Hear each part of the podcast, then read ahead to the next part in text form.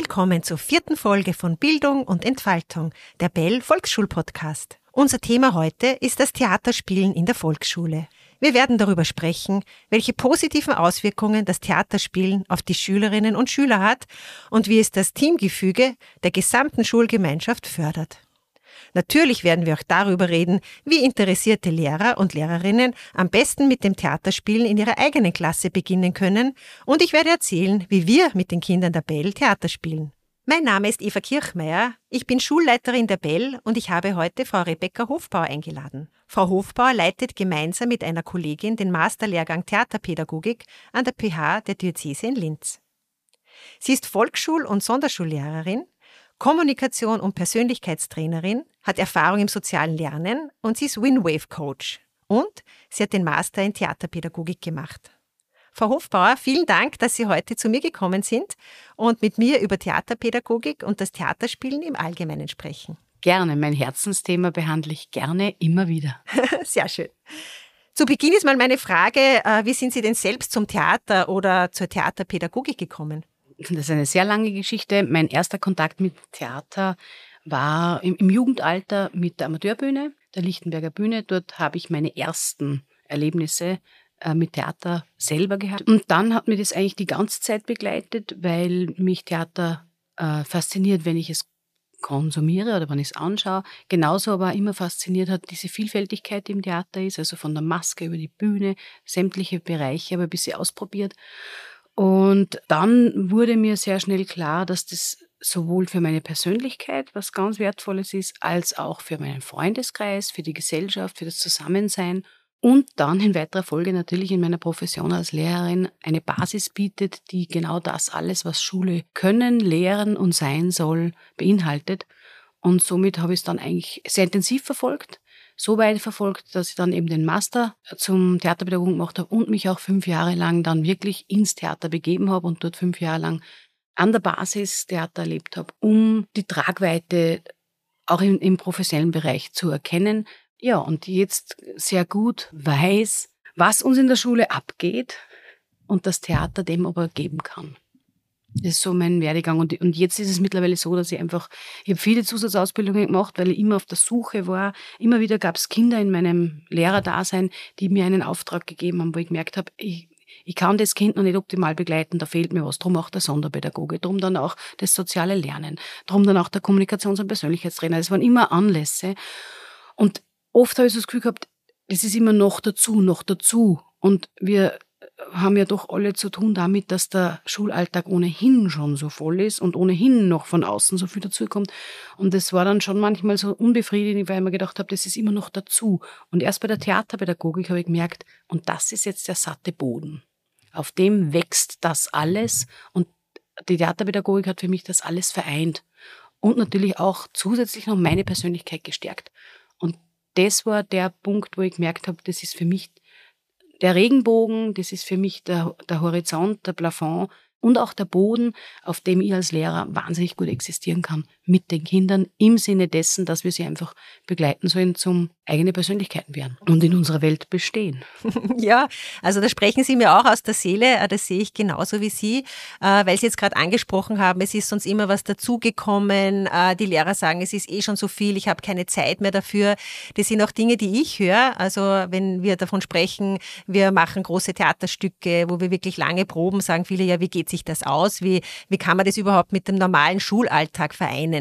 Was würden Sie solchen Lehrern sagen oder Lehrerinnen? Das ist hoffentlich bald der normale Schulalltag, denn eigentlich sollte doch die Schule fürs Leben vorbereiten. Ergo gehe ich davon aus, dass in der Schule das Leben geprobt wird. So, dann sehe ich selber oft, dass wir mit der Art und Weise, wie wir Schule leben, so normal, wie man das immer nennt, wahnsinnig viel sitzen, was total ungesund ist, wahnsinnig viel uns mit Dingen beschäftigen, die nur, die für diesen Moment geschaffen sind und nicht aus uns herauskommen, die sich dann mit Personen, Avataren und Dinge beschäftigen, die in einem Buch erschaffen sind, um sich zu identifizieren, aber nicht mit dem Kind selber. Und da denke ich mir, ich glaube, man sieht einfach nicht, dass das Theaterspielen all das, was wir lehren sollen, einfach in angewandter Form ja macht. Ich brauche dafür dann eben nicht das Schulbuch mit der Seite und der Nummer und muss das dann ausfüllen und habe dann eigentlich nur einen Haufen Papier beschriftet und das im Sitzen gemacht, wo ich nur den Kopf und vielleicht die Hände nur braucht habe, aber nicht mich als ganze Person, auch emotional nicht in der Form gebunden bin. Also ich erlebe das immer, wenn ich mit meinen Kindern eben aus der theatralen Arbeit, aus dem Theaterpädagogischen, wobei ich sehr wohl auch Anleihen aus Büchern nehme und das halt einem dann mh, hm, verändere oder adaptiere. Aber da merke ich, dass die Kinder dann so als als ganzheitliches Wesen dabei sind und nicht was ausfüllen und dann innerliche Hackerl drunter machen, so auf der Art erledigt, weg damit, sondern es begleitet sie, es bleibt, es sickert, es durchdringt die Kinder als Ganzes und es treibt dann eben Blüten. Das heißt, die Kinder finden dann Pendants im täglichen Leben. Und das finde ich so wichtig, weil manchmal hat man doch das Gefühl, die Kinder machen in der Schule Dinge, die mit dem täglichen Leben, mit ihrer Welt nichts zu tun haben. Und am Schluss gipfelt es dann in einer Zahl. Wow, das kann es ja nicht gewesen sein. Wenn wir aber theatral arbeiten, dann kommen die Kinder oft und sagen, Frau Lehrer, genau das, wie wir da gespielt haben, genau so ist passiert. Und dann habe ich genau das gesagt. Und dann denken wir, jawohl, das ist Lernen fürs Leben, weil einer der obersten Prinzipien in der Theaterpädagogik oder im Theater ist, dieses als ob, dieses Probeleben, sage ich jetzt einmal, dieses Ausprobieren dürfen, was ich dann im Leben, wenn's hart fortkommt oder wenn die Situation es braucht, schon kann, weil ich es vorher, ohne emotional belastet zu sein, ausprobieren durfte. Und äh, das ist in der Friedenserziehung wichtig, das ist in der Konfliktlösung wichtig, das ist in Beziehungen leben wichtig, das ist aber auch im mich in meinem Beruf, in meiner Berufung behaupten total wesentlich, dass ich vorher schon vieles ausprobieren konnte in einem Kontext, wo mir eigentlich noch nichts passieren kann. Ja, und eigentlich muss unsere Schule ein Raum sein, wo ich ganz viel ausprobieren kann und mir nichts passieren kann. Jetzt haben wir aber die doofen Zahlen am Schluss. Das heißt, ich kann mich nicht ausprobieren, weil eigentlich dann am Schluss immer diese Zahl mit dann wie ein Damoklesschwert womöglich über mir hängt. Also da habe ich ein Riesenthema damit, dass wir eben nicht eine Schule fürs Leben sein können und dürfen aus diesen Gründen. Mhm. Und wenn die Lehrer jetzt eben sagen, boah, ich habe eigentlich jetzt keine Ausbildung in Theaterpädagogik, ich habe mit Theater nicht viel zu tun. Meine Idee wäre, was glaube ich jeder kann, ist Rollenspiele mal zu machen, also in die Richtung zu gehen. Äh, wäre das für Sie eine Möglichkeit oder ist es wirklich notwendig, dass ich äh, als Lehrer auch wirklich eine theaterpädagogische Ausbildung habe, um mit dem überhaupt starten zu können, zu dürfen, wie auch immer? Ach, ich glaube, man fühlt sich dann einfach mit der Ausbildung sicherer und kann dann vieles begründen. Und das tut natürlich gut, wenn man seine Wege, seine Methoden, seine Aufgaben begründen kann und weiß, woher man es nimmt. Aber generell würde ich es nur runterbrechen. Ich würde gar nicht sagen, Rollenspiel und ich brauche Ausbildung. Ich würde sagen, zuerst einmal überhaupt die Liebe zum Spielen. Weil ich beginne bei Weitem nicht mit Rollenspielen. Es ist für meine Begriffe schon ganz schön hochgegriffen. Und birgt natürlich auch so Momente, wo man als Lehrer unsicher wird, äh, wer spielt dann die schlechten Rollen? Ne? Bleibt dem das dann? Ach, das ist ja alles immer so ein Thema. Und vor allem, dann gibt's die Hauptrollen, die Nebenrollen, das gibt da immer wieder Thema. Das heißt, da bin ich dann doch schon in, in einem Punkt, wo ich verstehe, dass manche Lehrer sagen, ich bin mir nicht sicher, ob ich das machen soll beziehungsweise lebe ich dann eine oder gebe ich eine Rolle vor oder kann das Kind das selber kreieren. Da verstehe ich dann, dass manche sagen, mit dem fange ich nicht an. Ich persönlich würde raten, Finde zuerst mal selbst die Freude zum Spiel und zwar wirklich mit ganz basalen Spielen, die in der Theaterpädagogik immer die Warm-ups sind. Und mit diesen Warm-ups kann man die Gruppe in, eine, in einen Spielmodus, in, ein, in einen Habitus bringen, wo das Spiel genau das mitbringt, was ihr dann im Rollenspiel braucht, um da gut zu bestehen. Von daher würde ich diesen Lehrern raten, beginnt zuerst einmal zu spielen im Unterricht. Und zwar mit diesen kleinen Dingen wie Aufwärmspiele, Sprechspiele, Wahrnehmungsspiele. Und da gibt's ja in der Theaterpädagogik noch und nöcher unfassbar viele. Und aus diesen Spielen entwickeln sich dann kurze Szenen, entwickeln sich dann auch sprechtechnische Themen. Das, glaube ich, wäre das Wichtigste. Und vor allem, man braucht als Lehrer auch selbst diesen spielenden Habitus. Weil nur Spielen anzuleiten, ah, ich glaube, das geht sich nicht ganz aus würde ich jetzt einmal so sagen. Traue mir nicht behaupten, vielleicht gibt es manche, die nur anleiten können und selber nichts damit am Hut haben. Ich in, aus meiner Erfahrung weiß einfach, dass alleine diesen Wechsel der Lehrerrolle zwischen manchmal leite ich ein Spiel an und bin Beobachter und Begleiter, manchmal bin ich mittendrin und eben auf Augenhöhe mit den Kindern und die Kinder können wunderbar trennen zwischen jetzt spielt die Frau Lehrer mit und ich kann zum Beispiel frech sein ja, und ich kann, äh, ich, ich, kann die anpöbeln oder wir können gemeinsam äh, über etwas lachen, was sonst eine Frau Lehrer nie machen würde. Und wann ist die Frau Lehrer wieder die Frau Lehrer? Weil ich höre manchmal dann dieses, naja, da, da verliert man dann den Respekt womöglich. Das stimmt überhaupt nicht. Kinder wissen ganz genau, wann bin, ist die Frau Lehrer in einer Rolle und macht sich hier auch genauso wie wir zum Affen oder was auch immer. Ja, also kann drüber, drüber stehen, äh, hat einen Humor, es wird eher in diese Ecke dann gebracht. Und auch dieses Scheiter, Heiter ist sowas Wesentliches und ich glaube, das ist bei uns Lehrer oft ein bisschen schwierig, weil wir natürlich auf Perfektion und auf wir müssen wissen, wie es geht und man ist doch professionell und hat daher die Lösung. Auf das haben wir gedrillt.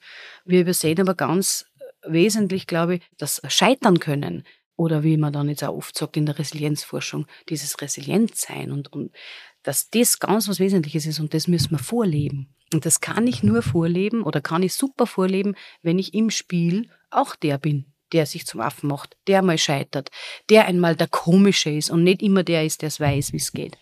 Von daher würde ich sagen, runter, runter, zuerst einmal spielen. Mhm. Ja, also das klingt ja eigentlich ganz einfach. Das heißt, spielen im Prinzip kann jeder, aber ich sehe es auch so wie Sie. Man muss, glaube ich, einfach offen sein dafür. Man muss sich einfach einmal trauen, einmal etwas zu machen, wo man eben vielleicht einmal ein bisschen über den Tellerrand hinausschaut, ein bisschen was macht, wo man eben nicht in seiner Komfortzone als Lehrer ist. Äh, das sehe ich auch so. Und was ich, glaube ich, auch ganz wichtig finde, ist, dass die Beziehung passt zu den Kindern. Ja, also ich glaube einfach. dadurch. Genau. Also die Frage ist so diese Offenheit und, und dann eben, das empfinde ich auch so, dass dann dann eben etwas entsteht, weil, weil man eben die Frau Lehrer, den Herrn Lehrer mal anders erleben kann und das einfach toll findet. Ja, Kinder finden das ja schön, einfach dieses Spielen, das haben sie in sich. Und ich sehe das auch, also die Lehrer, die das äh, wirklich gut können und einfach mal loslassen können, die können es ganz besonders gut mit den Kindern spielen, ob das jetzt Rollenspiel, ob das dann später Theater ist, aber die können das halt besonders gut. Und die Kinder haben einfach dann Riesenfreude daran. Und das ist auch der Punkt, den ich in dieser Arbeit in dieser theaterpädagogischen Arbeit, bei mir, bei mir im Unterricht ist es definitiv Unterrichtsbasis, Prinzip, Methode, wie immer man das nennen will, äh, merke ich auch, wie viel es mir persönlich bringt, also wie viel freier ich werde, wie oft und wie viel ich auch Blickwinkelwechsel dadurch mir gönne und trainiere, dass man dann auch in der Arbeit mit den Eltern sehr zugute kommt, weil das braucht man dort extrem. Und natürlich in der Beziehungsarbeit zu den Kindern weil dieses Blickwinkelwechsel, ich merke das im, im natürlich habe ich auch normale ja, Unterrichtssequenzen. Logisch. Und wir füllen genauso auch unsere Lückentexte. Auch das kommt bei uns vor. Aber auch da begleitet mich im ganz normalen Unterrichtsgespräch, begleitet mich diese Fähigkeit oder dieses Training des Blickwinkelwechsels. Und das kennen auch die Kinder. Und das finde ich ganz faszinierend, weil das, dieses Gespräch und dieses Schrägdenken und sich mit einer Thematik intensiver beschäftigen und auch von anderen Seiten betrachten, in weiterer Folge auch Verständnis für anderes haben, offen für momentan vielleicht Fremdes zu sein, das alles steckt in diesem Miteinander spielen, weil dieses Blickwinkelwechseln und dieses ähm, sich auf Neues einlassen einfach so was Wesentliches ist. Das kann ich aber nicht besprechen. Das muss ich tun. Das muss ich erleben, weil da kann ich nur so oft sagen, sei offen. Wenn ich das nicht ausprobieren darf, werde ich das nicht einfach machen können, weil natürlich viel Ungewohntes, auch viele Ängste drinnen stecken, die muss ich aber bewältigen dürfen im Tun und im Erleben und nicht im Besprechen drum, bin ich oft wirklich, äh, tue ich mir ganz schwer mit so Momenten, wo man dann so Dilemmageschichten und Konflikte alles nur am Arbeitsblatt und mit besprechen und die Susi streitet mit dem Kurt, wo ich mir denke, ja, meinen Kindern ist die Susi und der Kurt wurscht. die kennen sie nicht, ergo ist es egal. Und da können wir ganz vernünftig sein und da haben wir natürlich grandiose Lösungen, wie die Verständnis füreinander haben müssen. In dem Moment, wo aber das dann die zwei in der Pause sind, clasht's weil es was anderes ist. Hingegen, wenn Sie das im Spiel ausprobieren dürfen, auch wie sich diese, dieses Druck ausüben, oder da gibt es ja ganz viele Varianten, die man mit Ihnen da trainiert. Wenn man das ausprobieren darf, dann geht es ganz anders ins tägliche Leben über. Mhm. Mhm. Das wäre für mich Schule. Ja, genau. Also das ist auch meine Erfahrung, äh, das ja genauso ist. Ich halte nichts davon von diesen, äh, sage ich, sozialen Stunden, wo eben dann irgendwelche Bücher durchgearbeitet werden, so wie Sie es jetzt erzählt haben. Das spare ich mir alles. Also da kommen wir wieder zu dem Thema zurück. Ich habe zu wenig Zeit. Ich kann nicht Theater spielen, aber es gibt dann einfach manche Dinge, die braucht man dann nimmer, weil man es eben übers Theaterspielen äh, eben schon erarbeitet hat mit den Kindern. Und Sie haben ja keine Ahnung, wie schnell Kinder diese normalen Sachen abarbeiten, wenn sie wissen, dass wir nachher Zeit zum Proben haben. Also ich habe oft gerade diese Dinge, die man ja, man muss manche Dinge sehr, sage jetzt ganz bös, stupid trainieren. Ja, das braucht die Wiederholung, weil sonst geht's halt einfach nicht. Und das läuft wunderbar, wenn man dann sagt, Leute, das trainieren wir jetzt. Ich weiß, das ist langweilig, das ist jetzt auch nicht lustig, aber wenn wir das jetzt intensiv machen und an das Ziel kommen, dann haben wir Zeit, uns um unser Stück, um unser Ding zu kümmern. Und ja, ich lebe ja auch nicht anders. Wenn ich Hausarbeit machen muss, die mich nicht freut, dann setze ich mir nachher etwas, auf das ich mich freuen kann. Und dann geht's. Mhm. Mhm. Ja, also genau, also man braucht nur von sich selbst einmal äh, ab, genau, von sich selbst ausgehen. Ähm, was mir auch immer sehr auffällt, ist, dass dieses Teamgefüge sich durch das Theaterspielen so wunderschön entwickelt. Ja. Also eh, wo man sonst auch sagt, man muss soziale Spiele machen und dann gibt es eine gute Klassengemeinschaft. Und also ich sehe das bei uns nicht nur die Klassengemeinschaft, weil wir ja auch mit allen Kindern an unserer Schule gemeinsam Theater spielen, dass einfach dieses Teamgefüge von der ganzen Schulgemeinschaft einfach toll wächst. Auch mit den Eltern, die dann oft oft helfen, Requisiten zu basteln und einfach dann auch ein Teil von diesem, sage ich mal, Gemeinschaftsprojekt sind. Also das finde ich immer so schön, dieses Teamgefühl, was da entsteht. Genau, es macht auch Theater aus, dass wirklich jeder Einzelne, sei es noch so ein geringer Beitrag, scheinbar, total wesentlich ist, weil jeder Beitrag nur das Gesamte ergibt. Und äh, ich bin immer ganz fasziniert, in den Klassen, wenn ich mit meinen Kindern auf sowas hinarbeite. Plötzlich weiß man dann als Lehrer gar nicht, wie haben sie sich das jetzt organisiert? Wie kommen jetzt die Requisiten von A nach B und man kommt drauf, wow, das haben die Kinder im Hintergrund völlig selbstständig gemacht, weil sie füreinander Verantwortung übernehmen, weil sie füreinander einstehen. Das sind lauter Werte, mit denen wir ohnehin in der heutigen Zeit so kämpfen, oder? Verantwortung zu übernehmen, füreinander einzustehen, auf den anderen auch zu achten. Mal mich vielleicht auch in den Hintergrund zu stellen, um dem anderen die Bühne zu gönnen. Zeitgleich aber nicht im Hintergrund mein eigenes Süppchen zu kochen. Also es sind so ganz viele, für meine Begriffe, ganz klare gesellschaftliche Themen drinnen, die ich in diesem Tun mit den Kindern erlebe und die muss ich nicht thematisieren anhand von irgendeiner herbeigezogenen Geschichte oder sonst auch was, sondern sie können das selber erleben. Und die Kinder stärkt es, die Eltern stärkt es und was, was ich auch so faszinierend finde, ist, da ist endlich wieder auch Sinn im gemeinsamen Schaffen. Sagen wir uns ehrlich, wer von uns macht etwas ohne einen Sinn oder ein Ziel oder ein Produkt oder ein Ergebnis anzustreben? Niemand. Nur den Kindern verlangen wir ab, viel zu tun, ein Halbjahr, ein zweites Halbjahr zu arbeiten, um am Schluss dann Ziffern zu kriegen. Also ich finde das wahnsinnig unbefriedigend. Und beim Theaterspielen ist es so, man wird gesehen, es kommen Leute in die Schule, die sonst mit der Schule nicht so viel zu tun haben. Man hat gemeinsam was geschaffen. Oft ist es auch wirklich was Lustiges. Ja, wir spielen ja selten Tragödien jetzt im Schulkontext. Ergo ist es dann auch meistens nur lustig, besinnlich oder zumindest lehrreich. Und unsere, gerade unser Klientel in der Volksschule ist total offen für lehrreiche Dinge. Wir haben ja ein wunderbares Klientel, die wollen ja noch die Welt verstehen und gut gestalten. Von daher ist es traumhaft, weil sie nämlich auch sehr viel Philosophisches und sehr viele Erkenntnisse aus diesem Theater schaffen, mitnehmen können. Mhm. Äh, das, was mich immer so fasziniert, ist dann, wenn dann der Tag der Aufführung da ist. Also äh, erstens mal das Lampenfieber von den Kindern und alle fiebern wirklich auf dieses eine Ereignis hin. Und danach, sonst sagt man oft, naja, Kinder, die wollen immer was geschenkt bekommen, die brauchen was Materielles. Aber ich sehe dann, wenn die Kinder da auf der Bühne stehen und dann wird applaudiert und dann, ja, das ist einfach so ein tolles Erlebnis, nicht nur für die Kinder, sondern eben für die ganze Gemeinschaft, für die Eltern, die ihre Kinder bewundern, für die Lehrer, die dafür auch belohnt werden, für die viele Arbeit, die sie auch mit den Kindern gemacht haben. Und das ist einfach so was, das ist, sage ich mal, wirklich unbezahlbar. Also es gibt ja auch nichts dafür, aber es ist wirklich unbezahlbar. Es ist einfach so ein tolles Erlebnis. Und Selbst Selbstwert und, und Selbstbewusstsein Schule par excellence. Ja. Absolut. Und äh, weil Sie gesagt haben, Kinder brauchen immer irgendeine Belohnung und irgendwas Materielles, das empfinde ich auch eben genau gar nicht in dieser Hinsicht, weil sie da die Belohnung in sich spüren, weil da wirklich jeder ein, ein kleiner Star sein darf. Und das finde ich zum Beispiel auch total wesentlich für Selbstwertstärkung, auch für Selbstwirksamkeit. Also sich hier in dieser Gemeinschaft als wirksam zu erleben, ist seelisch eine ganz, eine ganz wichtige Basis. Was mir auch ganz wichtig ist, also generell bei uns in der Schule finde ich, dass wir das präsentieren, dass man lernt, sich zu präsentieren.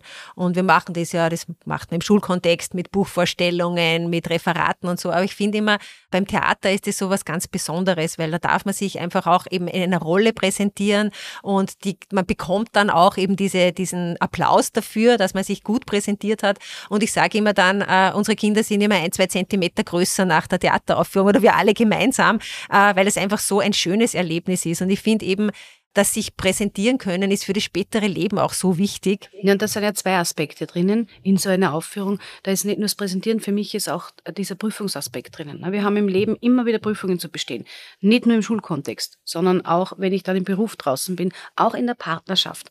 Und dieses Prüfungen bestehen sieht man ja sehr oft, dass heutzutage mit Notfalltropfen und was weiß ich was alles schon gestützt wird, dieses Prüfungen bestehen, also im Moment etwas leisten müssen, im Moment funktionieren müssen, das ist wirklich eine Herausforderung. Und das kann ich aber hier in der Gemeinschaft dann mit Applaus in vielleicht sogar einer anderen Rolle. Das heißt, ich kann sogar eine Rollendistanz schaffen.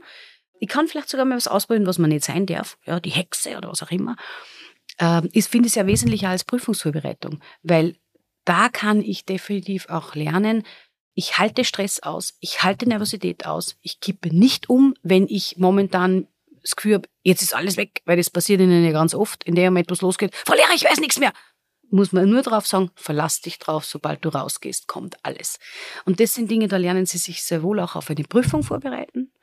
Und dann natürlich, ja, wie Sie ganz richtig sagen, nicht nur auf die Prüfung vorbereiten, sondern auch dieses Anerkennung kriegen und gemeinsam etwas geschaffen haben, auf ein Ziel hin. Ja, finde ich ganz wesentlich. Dieses Präsentieren finde ich in der Hinsicht ja ganz spannend, weil wenn man Buchpräsentation macht, ist es eine eingelernte Präsentation, die ganz klar einer Abfolge folgt meistens. Ne? Das gibt man ihnen ja sehr gut vor, ist ja auch gut, man muss ja an was festhalten.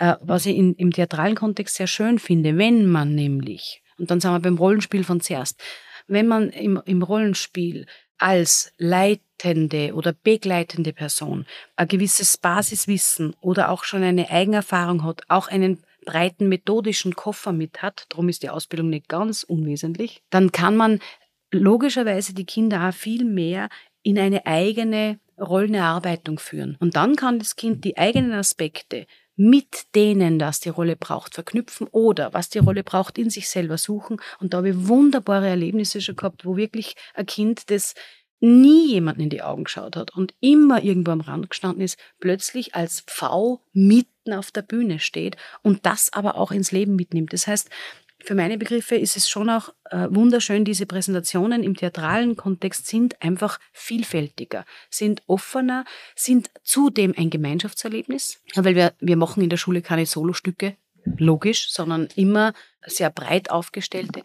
Und wenn man dann theaterpädagogisch viel Erfahrung hat, dann kann man alles, was man an Vorlagen kriegt, wunderbar zuschneiden oder überhaupt aus der Klasse schöpfen. Das ist sowieso meine Lieblingsbeschäftigung. Ja. Also aus der Klasse ein Stück entwickeln, aus der Klasse schöpfen, schauen, was möchten sie machen, wo geht's hin und daraus kreieren wir.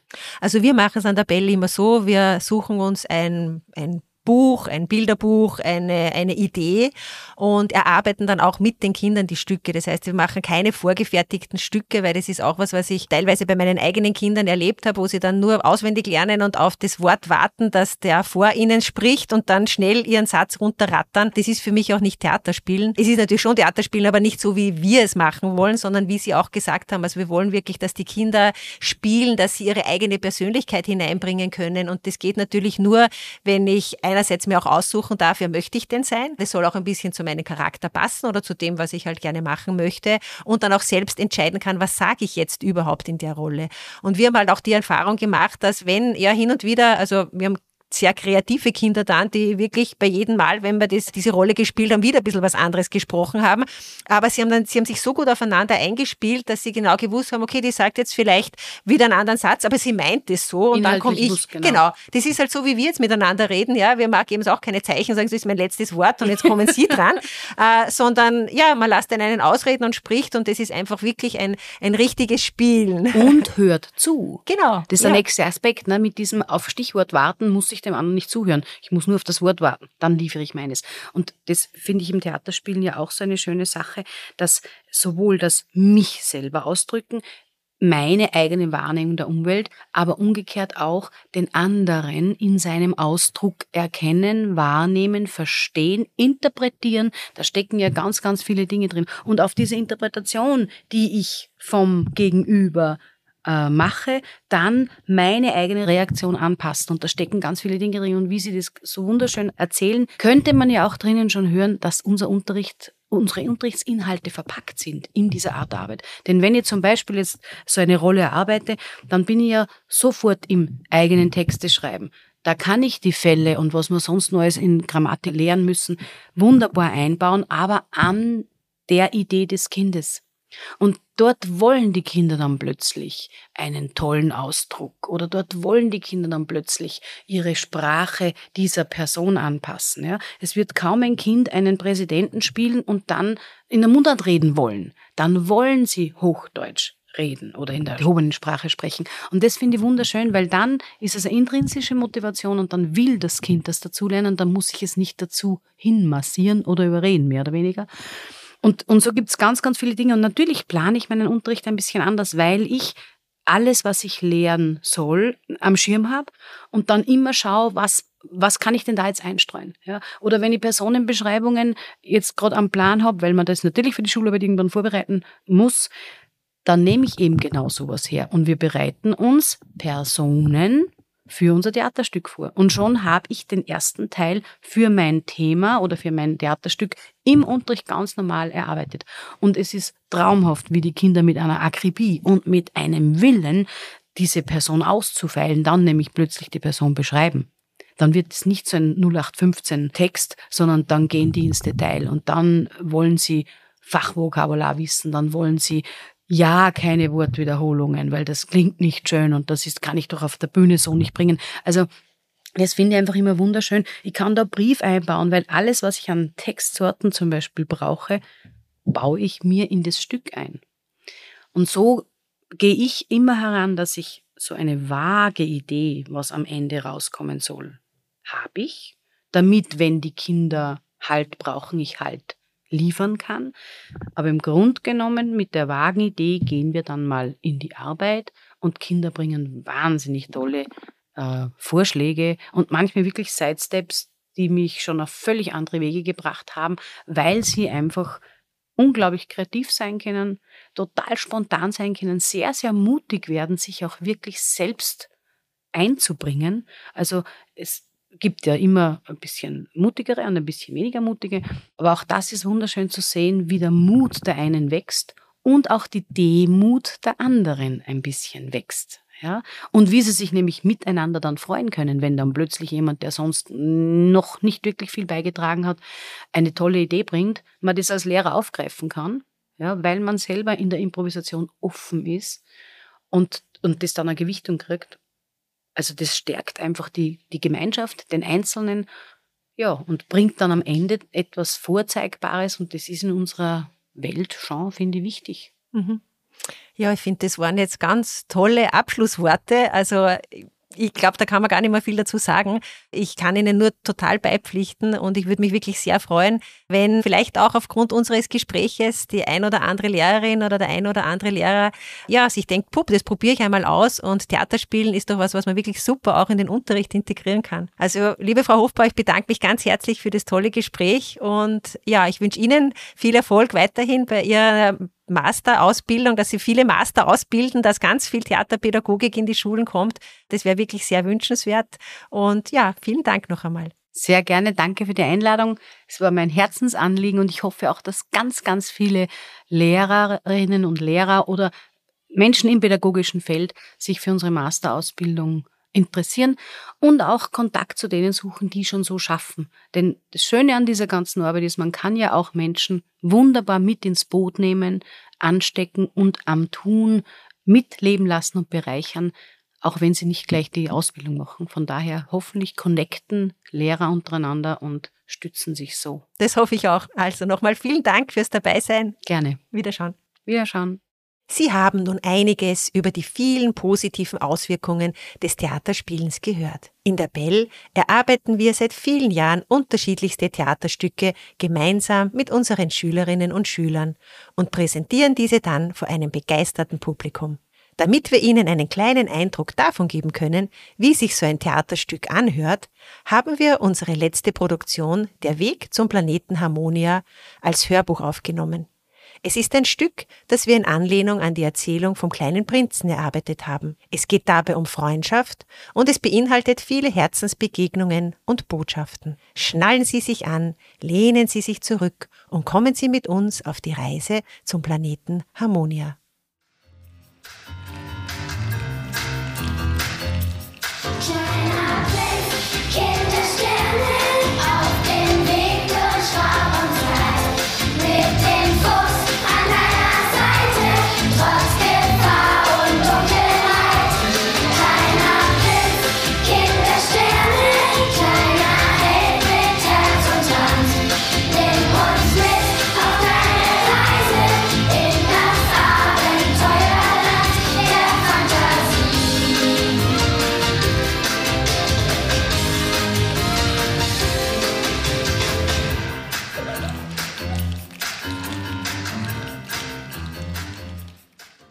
Eines Tages flogen zwei Piloten mit ihrem Propellerflugzeug über die Wüstenlandschaft Afrikas. Alles lief wie geplant, bis plötzlich ein Triebwerk ausfiel. Schweißgebadet versuchten die Piloten, das Flugzeug in der Luft zu halten, doch sie mussten mitten in der Wüste eine Notlandung machen. Die Piloten blieben unverletzt, doch weit und breit war nichts zu sehen außer Sand. Die Situation war gefährlich, denn sie hatten Trinkwasser für gerade einmal acht Tage. Verzweifelt versuchten sie, das Flugzeug zu reparieren.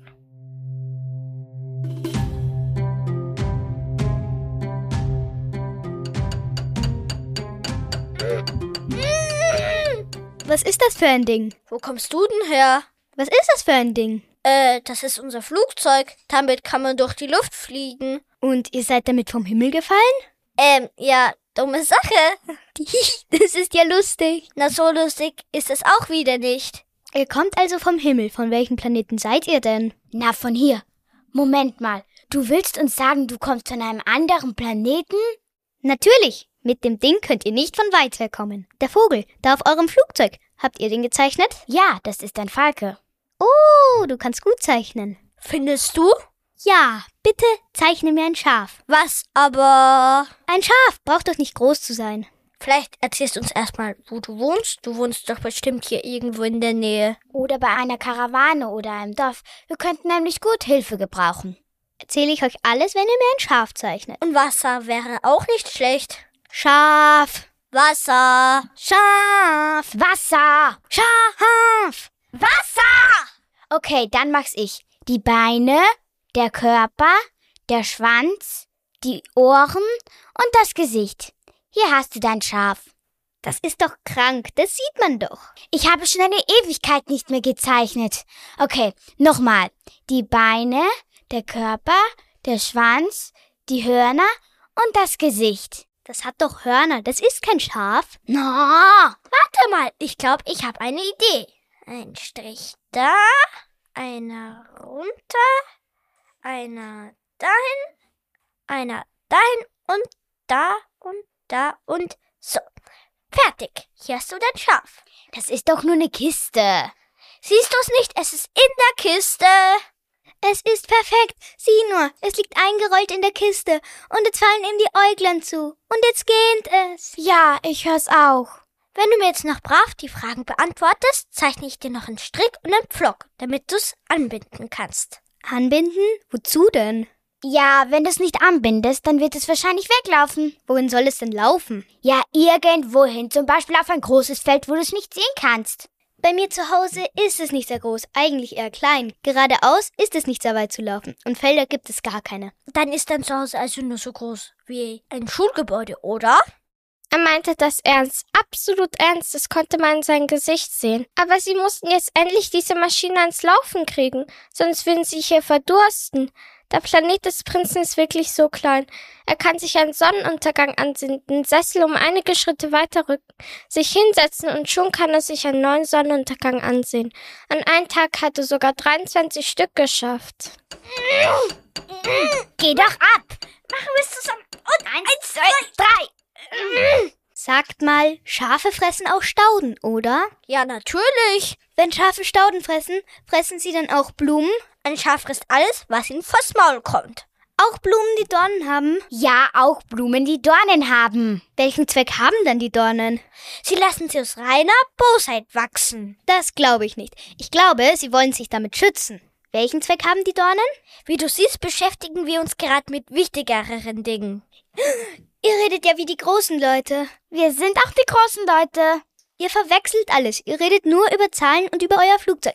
Seit Millionen von Jahren lassen Blumen ihre Dornen wachsen. Und seit Millionen von Jahren fressen Schafe sie trotzdem. Und ihr wollt mir sagen, der Kampf seit Millionen von Jahren, Schafe gegen Blumen, soll unwichtig sein?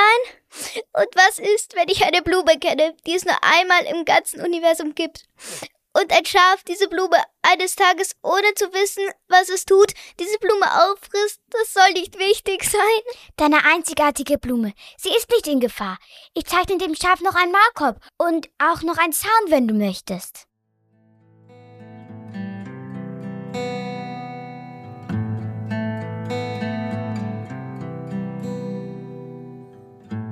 Vor längerer Zeit in der Vergangenheit lernte der Prinz diese Blume kennen. Anfangs war es nur ein Samen, doch bald wuchs daraus ein Sprössling. Misstrauisch beobachtete der Prinz den Sprössling weiter, denn es konnte ein Affenbrotbaum werden.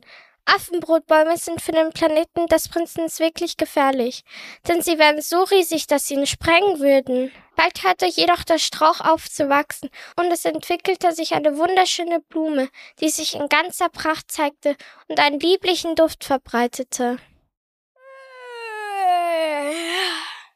Ich bin gerade aufgewacht. Ich bin noch etwas zerzaust. Ich bitte um Verzeihung. Sie sind wunderschön. Danke. Ich bin einzigartig, zugleich mit der Sonne geboren. Das Rot steht Ihnen ausgezeichnet gut. Natürlich tut es das. Ihr Planet ist recht klein. Und gemütlich. Ich habe einen ganz trockenen Hals. Hätten Sie vielleicht ein wenig Wasser für mich? Natürlich, ich hole noch schnell eine Gießkanne. Hm. Sie sollen nur kommen. Wer soll nur kommen? Natürlich die Tiger. Mit meinen vier Dornen wehre ich alle Tiger ab. Aber hier gibt es keine Tiger. Und selbst wenn, Tiger essen kein Gras. Ich bin kein Gras. Sondern? Ich bin eine Blume. Und mit meinen vier Dornen wehre ich alle Tiger ab. Egal, ob es hier welche gibt oder nicht. Aber die Zugluft hier, sie ist so kalt. Hätten Sie vielleicht einen Wandschirm, wo ich mich unterstellen kann? Aber so eine Blume wird es doch aushalten. Das laue Lüftchen ist für sie sicherlich ungefährlich. Der Wind wird nicht immer eine Brise sein. Wenn er stärker wird, geht er mir bestimmt an die Blätter. Gut, dann hole ich Ihnen einen Wandschirm. Ach, und abends wird es immer recht kalt. Könnten Sie mir vielleicht eine Glasglocke mitnehmen, wo ich mich unterstellen kann? Ich bin es nicht gewohnt. Dort, wo ich herkomme, ist es nicht so kalt. Aber Sie kommen ja von hier. Sie sind hier aus einem Samenkorn gewachsen. Hatschi! Hatschi! Ich glaube, das ist Schüttelfrost. Wie war das nochmal mit dem Wandschirm? Ach, und diese Raupen. Sie sind echt lästig. Hätten Sie vielleicht die Güte, sie zu entfernen? Aber die Raupen werden zu wunderschönen Schmetterlingen. Ich liebe es, wenn sie von Blüte zu Blüte tanzen. Huch, meine armen Blätter. Ihr müsst tapfer sein, dann werdet ihr wohl kahl gefressen. Dann sammle ich sie ab. Die Blume wurde ziemlich anspruchsvoll. Der Prinz musste bald so viel für sie tun, dass er gar nicht mehr zu dem kam, was er tun wollte. Er wurde ziemlich unglücklich. Wie schön der Sonnenuntergang ist. Ja, aber natürlich kann die Sonne meine Schönheit nicht übertreffen. Wow, zum Glück ist mein Planet so klein. Ich möchte noch einen Sonnenuntergang sehen.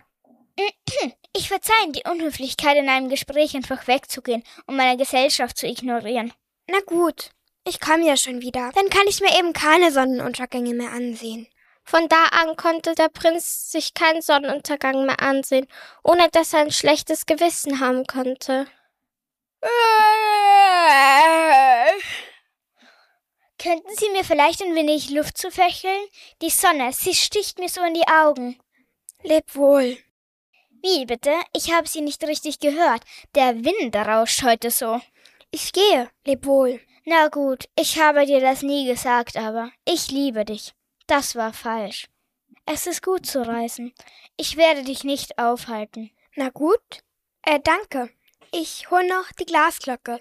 Lass die Glasglocke liegen. Ich brauche sie nicht.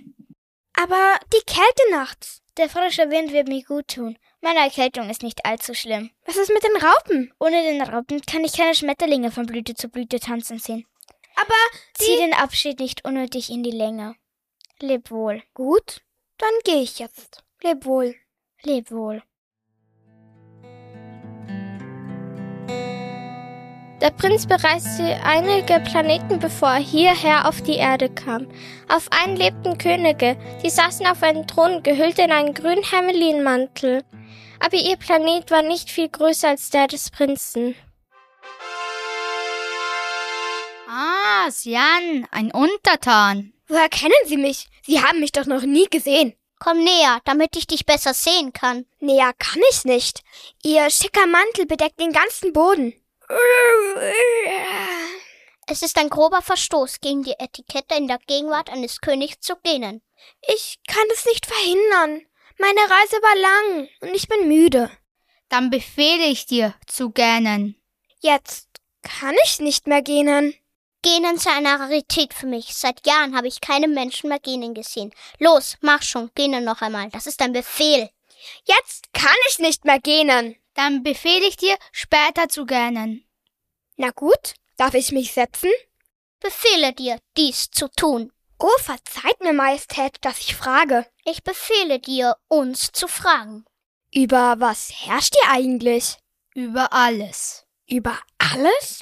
Über alles. alles. Im Im, ganzen ganzen Universum. Oh, verzeiht mir, Majestät. Ich möchte einen Sonnenuntergang sehen. Macht mir doch die Freude und befehlt der Sonne unterzugehen. Wenn ich einen Pinguin hätte und ich ihm befehlen würde, dass er fliegen solle, und der Pinguin den Befehl nicht ausführt, wer wäre dann in Unrecht? Er oder ich? Sie natürlich. Hm, richtig. Man muss in jedem fordern, was er leisten kann. Meine Herrschaft beruht auf Vernunft. Bei unvernünftigen Befehlen beschwert sich das Volk. Ich aber habe das Recht, Gehorsam zu fordern, weil meine Befehle vernünftig sind. Und was ist nun mit meinem Sonnenuntergang? Deinen Sonnenuntergang wirst du haben. Ich werde der Sonne befehlen, unterzugehen. Aber in meiner Herrscherweisheit werde ich warten, bis die Bedingungen günstig dafür sind. Und wann wird das sein? Das wird sein, ähm, heute Abend 20 vor 8. Dann wirst du sehen, wie man uns gehorcht. So lange will ich nicht warten. Ich reise weiter. Nein, geh nicht. Ich ernenne dich zu meinem äh, Minister. Zum Minister? Ja, ähm, zum Minister von Recht und Gesetz. Aber hier ist doch keiner, der etwas Unrechtes anstellen könnte. Das wissen wir nicht. Ich habe meine Runde durch mein Königreich noch nicht gemacht. Vielleicht hat hier jemand etwas angestellt. Aber das ist doch hier sehr überschaubar. Ich meine, hier ist niemand, da auch nicht und da auch nicht. Niemand da, der etwas Unrechtes anstellen könnte. Ja, wenn hier keiner hier ist außer dir und wir, ha, dann wirst du wohl auf dich selbst aufpassen müssen. Das ist sowieso das Schwierigste. Aber ich kann doch überall auf mich aufpassen. Dazu muss ich nicht hier bleiben. Da hast du recht. Wenn Sie, Eure Majestät, Wert auf pünktlichen Gehorsam legen, könnten Sie mir einen Befehl erteilen. Zum Beispiel innerhalb einer Minute abzureisen. Es scheint mir, dass die Bedingungen gerade dafür sehr günstig sind. Ähm, Na? ich weiß nicht. Ich mache dich zu meinem Gesandten. Nein, geh nicht. Ich ernenne dich zu meinem äh, Diener. Danke.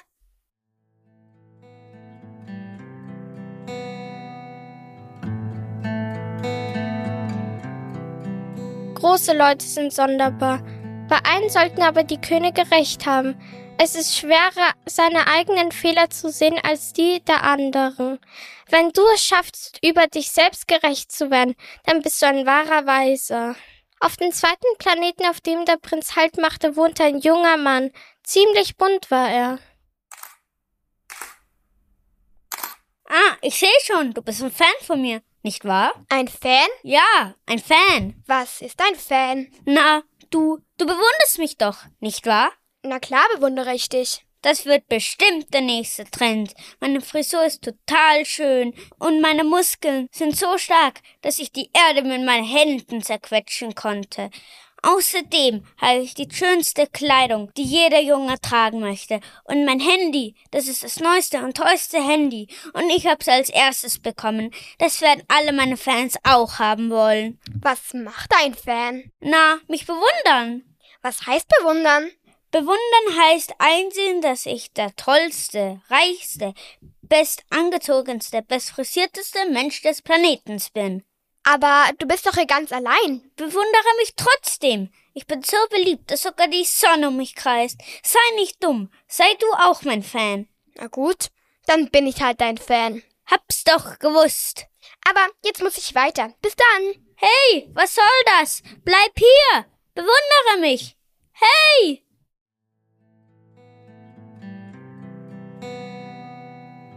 Die großen Leute sind sonderbar, sehr sonderbar. Die Menschen haben keine Zeit mehr, irgendwas kennenzulernen. Sie kaufen sich alles fertig in den Geschäften. Aber da es keine Kaufläden für Freunde gibt, haben die Leute keine Freunde mehr. Auf einem Planeten traf der kleine Prinz Geschäftsleute. Und geschäftig, das waren sie. Sie saßen hinter einem Schreibtisch und hatten einen hochroten Kopf. 4326 plus 300. Guten Tag. Auf Wiedersehen. Was zählt ihr da? Hau ab. Die Zahl klingt aber komisch. Du störst. Kommt schon. Was zählt ihr da? Hau ab. Was zählt ihr da? Die blinkenden Dinger da oben. Siehst du sie nicht? Da oben? Ja, die Sterne, du Dummerchen. Was macht ihr mit den Sternen? Sie gehören uns. Sie gehören euch, weil ihr sie zählt? Sie gehören uns, weil wir sie zählen, auf ein Blatt Papier schreiben und das Blatt Papier in den Tresor legen. Also hau ab, ich habe keine Zeit für solche Kindereien. Aber so ein Blatt Papier ist doch nichts wert. Ich habe zum Beispiel einen gelben Schal. Den kann ich mir um den Hals binden. Aber was macht ihr mit fünf Millionen Sternen? Ah, Wie ich schon gesagt habe, wir zählen sie, schreiben es auf ein Blatt Papier und legen das Blatt Papier eingesperrt in den Tresor. Außerdem sind es 5.354.862 bis jetzt. Ich nehme es genau. Was habt ihr denn davon, wenn die Sterne euch gehören? Dann sind wir reich. Und was habt ihr vom Reichsein? Dann können wir uns weitere Sterne kaufen, wenn wir sie finden. Kann man Sterne überhaupt besitzen? Ah, Überleg doch mal, wem sie gehören. Niemanden. Siehst, deshalb gehören sie uns, weil wir als erstes auf die Idee gekommen sind. Und das genügt? Ja, weil wir als erstes daran dachten. Wenn du zum Beispiel einen Geldschein findest und der Geldschein keinem gehört, dann ist es deine. Wenn du eine unbewohnte Insel findest und keiner darauf wohnt, dann ist es deine. Wer es findet, dem gehört's. Ich habe zum Beispiel eine rote Rose. Die könnte ich pflücken. Aber was macht ihr mit fünf Millionen Sternen? Sterne kann man doch nicht pflücken. Wir zahlen sie in die Bank ein, indem wir sie auf ein Stück Papier in den Tresor einsperren. Und das genügt? Ja, das genügt. Und jetzt hau ab.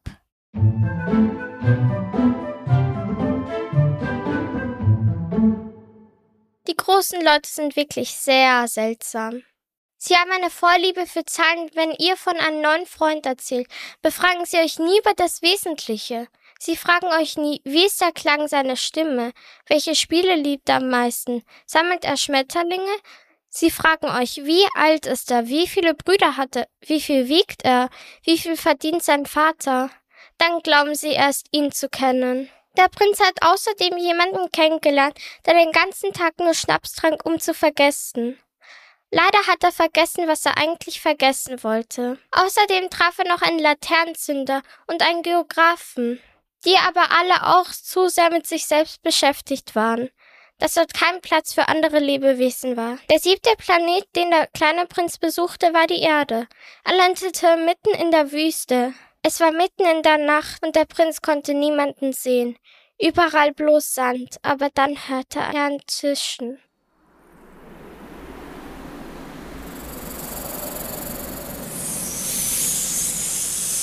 Guten Tag, äh, gute Nacht. Gute Nacht. Wo bin ich hier gelandet? Auf dem Boden der Welt. In Afrika. Es gibt also keine Menschen auf der Erde? Die Erde ist groß. Du bist in der Wüste. Und Orte gibt es nur wenige Menschen. Und wo sind die Menschen? Man ist ein bisschen einsam in der Wüste. Man ist auf beiden Menschen einsam. Ach ja? Du siehst lustig aus wie ein langer, dünner Finger. Aber ich bin mächtiger als der Finger eines Königs. Du bist nicht sehr mächtig. Du hast keine Füße. Du kannst ja nicht mal reisen. Aber ich kann dich weiter wegbringen als jedes Schiff. Wen ich berühre, den gebe ich der Erde zurück, der aus der Erde hervorgegangen ist. Aber du bist anders. Du kommst ja nicht von hier. Nein, ich komme von dort. Da oben ist mein Planet. Aber er ist ganz schön weit weg. Vielleicht kann ich dir eines Tages helfen, wenn du dich zu sehr nach deinem Planeten sehnst. Das glaube ich kaum, aber danke für das Angebot. Ich muss jetzt weiter.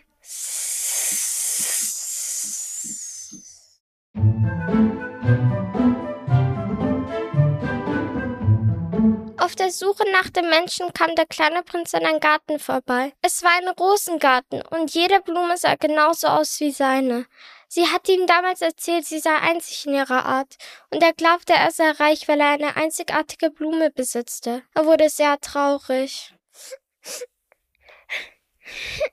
Sei doch nicht so traurig. Oh, hallo. Einen schönen guten Tag. Wer seid ihr? Ihr seid sehr hübsch. Euer rotbraunes Fell erinnert mich an die Glut in meinem Vulkan. Wir sind Füchse. Schön. Wollen wir was spielen? Dann bin ich vielleicht nicht mehr so traurig. Wir haben uns doch einander noch gar nicht vertraut gemacht. Äh, ich wusste gar nicht, dass man sich vertraut machen muss. Wie macht man sich denn vertraut? Eigentlich ist es ganz einfach. Du gibst etwas von dir und wir geben etwas von uns. Aber ich habe doch gar nichts, außer einen gelben Schal und ihr nur ein rotbraunes Fell. Es müssen ja auch keine Klamotten oder ein Fell sein. Was kann es denn sonst sein? Nichts, das man anfassen kann, etwas Unsichtbares. Du bist für uns nichts weiter als ein kleiner Junge. Du gleichst Hunderten von anderen kleinen Jungen. Wir brauchen dich nicht und ebenso wenig brauchst du uns. Für dich sind wir nur Füchse, die Hunderten von anderen Füchsen gleichen. Aber wenn wir uns einander etwas gegeben haben, ein Gefühl vielleicht oder ein Gefühl geteilt haben, uns bekannt gemacht haben, uns vertraut gemacht haben, dann wirst du für uns einzig sein auf dieser Welt und wir werden für dich einzig sein auf dieser Welt. Ah, ich verstehe. Ich glaube, ich habe mich mit einer Blume vertraut gemacht. Das ist sehr wahrscheinlich. Auf der Erde trifft man auf die unterschiedlichsten Wesen. Nein, nein, nicht auf der Erde. Auf, auf einem, einem anderen Planeten? Ja.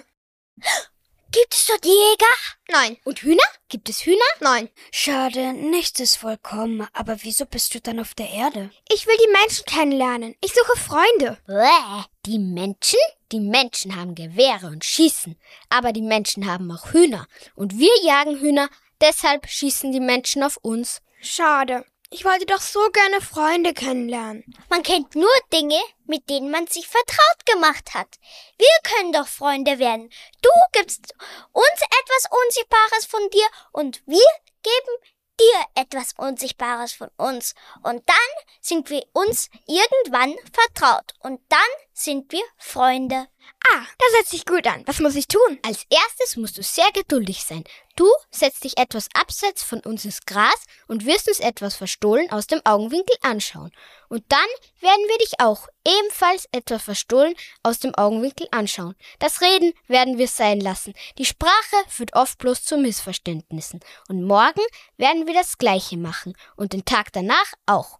Jeden Tag wirst du dich ein bisschen näher setzen können. Wir verraten dir jetzt ein Geheimnis. Es ist eigentlich ganz einfach. Man sieht nur mit dem Herzen gut. Das Wesentliche ist für das Auge unsichtbar. Das Wesentliche ist für das Auge unsichtbar. Es ist die Zeit. Man kann sie nicht sehen. Doch sie ist wesentlich. Die Zeit zum Beispiel, die du mit deiner Rose verbracht hast. Sie macht deine Rose so wichtig. Du warst so traurig wegen dem Rosengarten und der tausend so aussahen wie sie. Aber welche hast du gehegt und gepflegt? Welche unter einem Wandschirm gestellt? Bei welcher hast du eine Glasglucke geholt? Und bei welcher hast du die Raupen entfernt?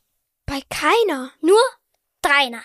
Deshalb, weil ihr miteinander Zeit verbracht habt, ist sie dir vertraut und du bist ihr vertraut. Und was du dir vertraut gemacht hast, für das bist du zeitlebens verantwortlich. Du bist für deine Rose verantwortlich. Ich bin für meine Rose verantwortlich.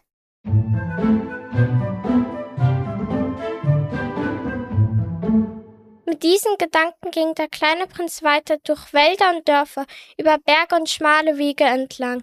Er traf sogar Menschen, die aber zu sehr mit sich selbst beschäftigt waren, um mit ihm zu sprechen.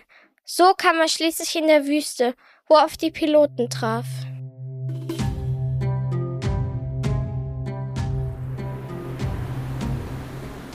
Deine Erinnerungen sind sehr schön, aber wir müssen noch unser Flugzeug reparieren. Und bald geht uns das Wasser aus.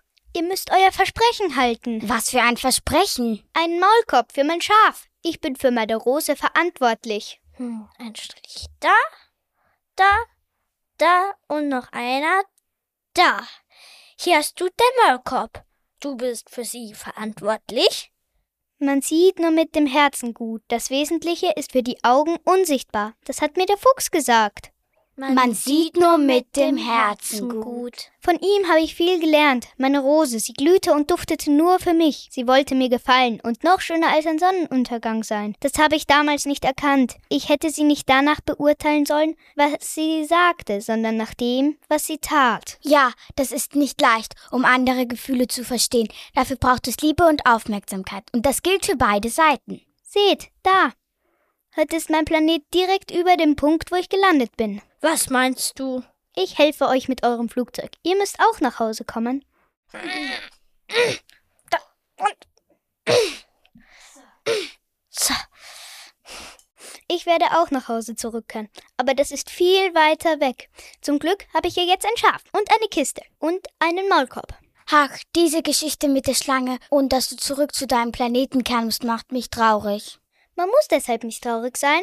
Die wichtigen Dinge sieht man nicht. Mein Planet ist leider zu klein, um ihn euch zu zeigen. Wir werden dich sehr vermissen. Ihr müsst nicht traurig sein. Für die, die reisen, sind die Sterne Führer. Für andere sind sie aber nichts als kleine Lichter irgendwo dort im Himmel. Aber ihr werdet Sterne haben, wie niemand anderer sie hat. Wie meinst du das? Wenn ihr in der Nacht in den Himmel blickt, werde ich von meinem Planeten zu euch herunterlachen. Aber da ihr nicht genau wisst, welcher es ist, werden euch alle Sterne zulachen. Es ist Zeit. Du wirst immer unser Freund sein. Wenn ihr mich vermisst, werdet ihr in den Himmel blicken und zu mir lachen. Man sieht nur mit dem Herzen gut. Das Wesentliche ist für die Augen unsichtbar. Und aus den Augen der Piloten liefen die Tränen. Und ohne das leiseste Geräusch fielen sie in den Sand.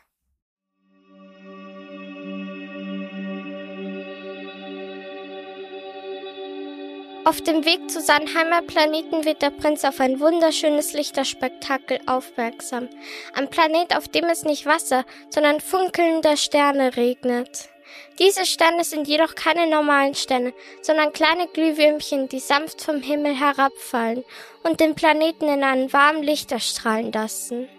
Auf dem Planeten Harmonia ist sein Name, dem alle Bewohner in Frieden und Harmonie miteinander. Es ist ein Ort, wo Tiere, Menschen und Pflanzen tief miteinander verbunden sind. Der Prinz erscheint auf dem Planeten und ist sehr erstaunt. Ein Baumgeist spricht zu ihm. Herzlich willkommen auf unserem Planeten Harmonia. Wow, dieser Planet ist so schön und er leuchtet bunt. Es ist ja toll. Alle Lebewesen auf unserem Planeten sind tief miteinander verbunden. Wie meinst du das? Der Baumgeist zeigte auf die Menschen, Tiere und Pflanzen und sprach als erstes mit den Tieren. Was macht ihr da? Wir spielen und tanzen miteinander. Und das macht ihr den ganzen Tag? Wir lachen viel und streiten uns manchmal. Die Blume hier kitzelt mich mit ihren Blättern. Dann muss ich immer niesen. Ha, ha, ha, tschi. Das ärgert mich. Eigentlich mag sie es gerne. Hey! Aber vor allem kümmern wir uns umeinander. Wir sind eine große Familie. Und was machen die Menschen? Wir tragen nicht nur unsere Freunde, sondern auch die Tiere und Pflanzen im Herzen. Wir versorgen die Pflanzen und kümmern uns um die Tiere. Wir nehmen von der Natur nicht mehr, als wir brauchen. Auf den Planeten, die ich bereist habe, war das alles anders. Wie habt ihr es geschafft, so harmonisch zusammenzuleben? Wir haben gelernt, zuzuhören und zu verstehen. Jedes Lebewesen hat eine Stimme und wir achten darauf, jede einzelne zu hören. Die Natur ist unser Lehrer. In ihr steckt eine tiefe Weisheit. Ich denke an die Lebewesen auf der Erde. Vielleicht können die Menschen diese Weisheit auch eines Tages verstehen. Wir haben viel von anderen Welten gelernt. Unsere Verbindung, der Frieden auf unserem Planeten und die Freude, die wir verbreiten, ermöglichen uns ein schönes Zusammenleben. Nimm ein unserer Sterne und verbreite unsere Weisheit. Und der Prinz nahm den Stern und verbreitete unsere Weisheit. Ich schicke den Menschen auf der Erde ganz viele Sternschnuppen. Jede Sternschnuppe trägt die Weisheit von Harmonia. Jedes Mal, wenn du in den Himmel siehst und eine Sternschnuppe beobachtest, soll sie dir ein Lächeln ins Gesicht zaubern und dein Herz öffnen.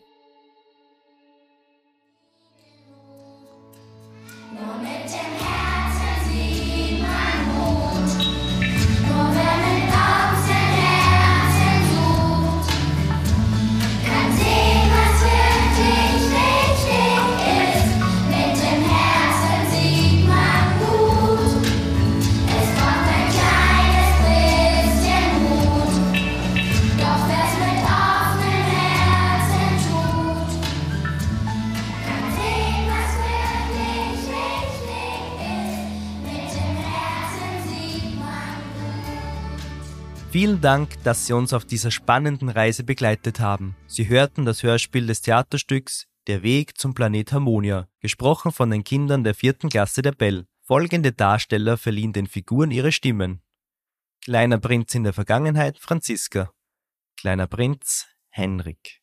Erzählerin und Baumgeist Malina. Piloten Leo und Lilly.